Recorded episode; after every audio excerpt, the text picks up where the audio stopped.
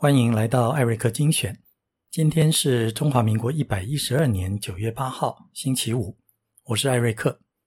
先来看看刚刚收盘的美国礼拜四的股市，其中科技股的 NASDAQ 延续了前三个交易日的颓势，继续下挫。领跌的是全球市值排名第一的苹果，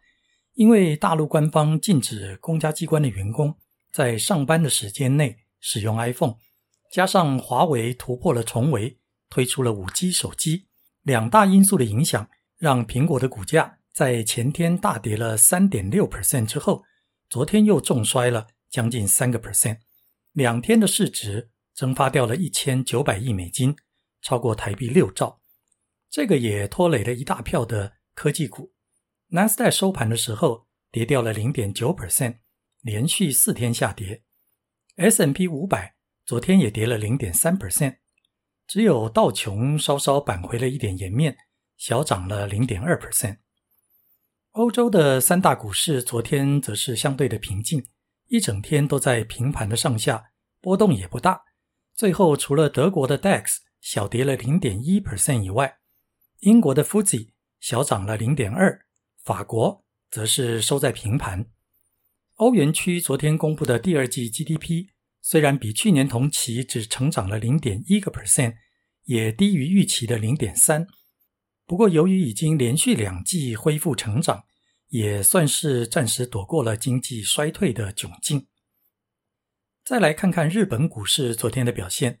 连续涨了八天的尼 K，昨天最后还是挡不住获利了结的卖压，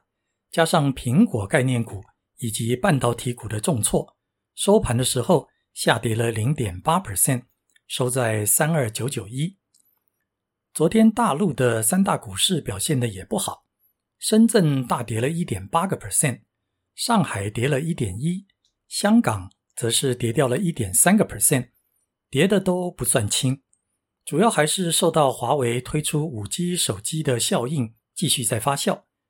投资人担心美国会加重对中国制裁的力道。也让替华为生产晶片的中芯国际股价昨天重摔了超过七个 percent，而上海和深圳的股市成交金额也连续七天低于一兆人民币的水准，只有七千多亿。中国昨天公布的八月进出口贸易额虽然都是继续的在下降，不过下降的幅度都比预期的要低，也比七月下降的幅度缩小了不少。其中出口额的减幅从十四点五个 percent 降到了八点八，虽然是连续四个月的下降，但是状况都在持续的改善。八月的进口金额则是比去年同期下降了七点三个 percent，贸易顺差虽然比去年同期少了十三个 percent，不过还是有将近七百亿的美金，而今年前八个月的贸易顺差金额。超过了五千五百亿美金，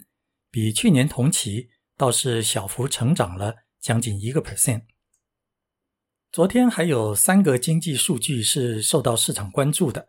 一个是美国上个礼拜的首次请领失业救济金的人数减少了一万三千人，来到二十一万六千人，两个数字都比预期的要低，也是连续四个礼拜的下降，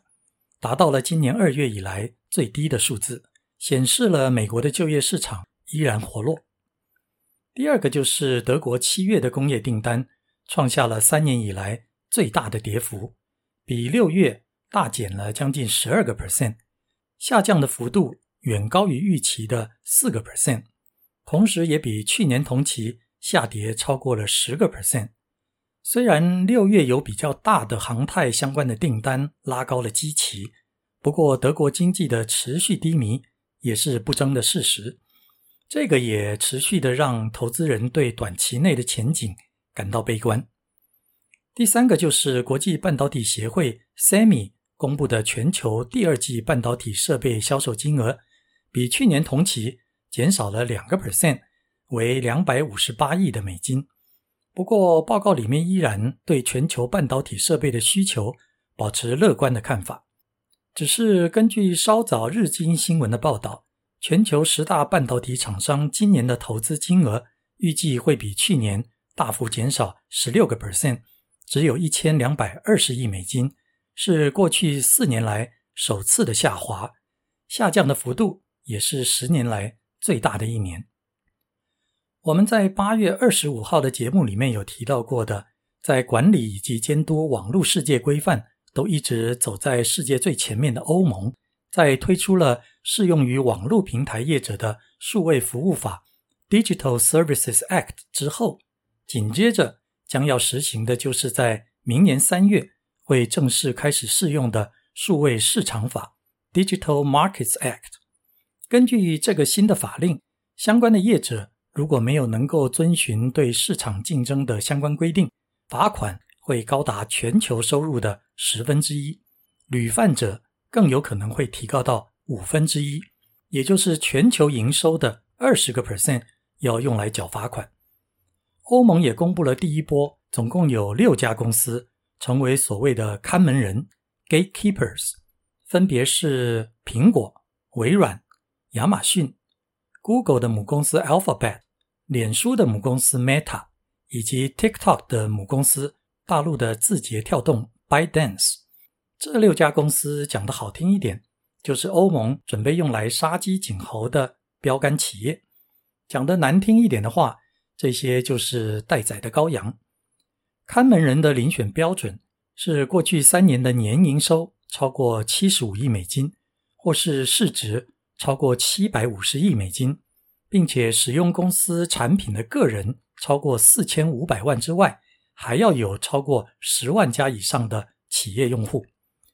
欧盟这次推出的这个法令，由于适用的企业都是横跨全球的大公司，所以它的影响绝对不会只是在欧洲，其他的地区跟国家也很难能够置身事外。已经脱欧的英国就已经开始着手制定相关的法令。不过，由于姿势体大，可以预期现在的六家跟后面会陆续加入的其他看门人，一定会用各种方法表达他们的抗议跟不满。只是根据过去的经验，欧盟是不太会甩他们的。除了数位服务法和数位市场法之外，欧盟还有一个人工智慧法 AI Act 等待上路，好戏将要陆续的登场。接下来帮大家很快的整理一下昨天一些其他值得关注的新闻。首先就是美国的汽车工人联合工会跟三大车厂之间的薪资协议。由于工会认为到目前为止车厂所提的加薪幅度低到令人感觉被羞辱，所以在这个月十四号协议到期之前，若是没有令人满意的提案，罢工将会势在必行。美国的汽车产业。到时候也会雪上加霜。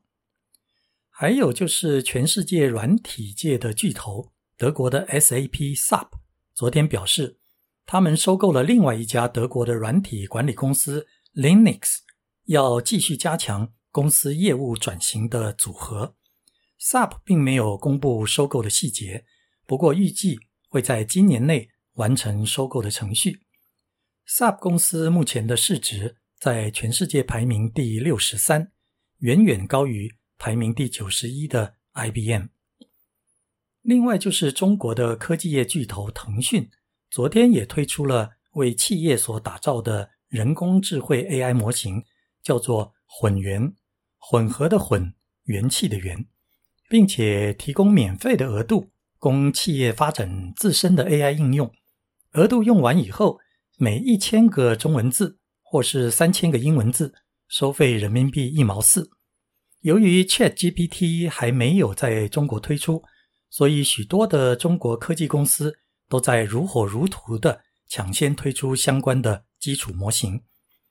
腾讯目前在全球上市公司的市值排名是第二十名，市值只比排名第十二的台积电少了八百亿美金。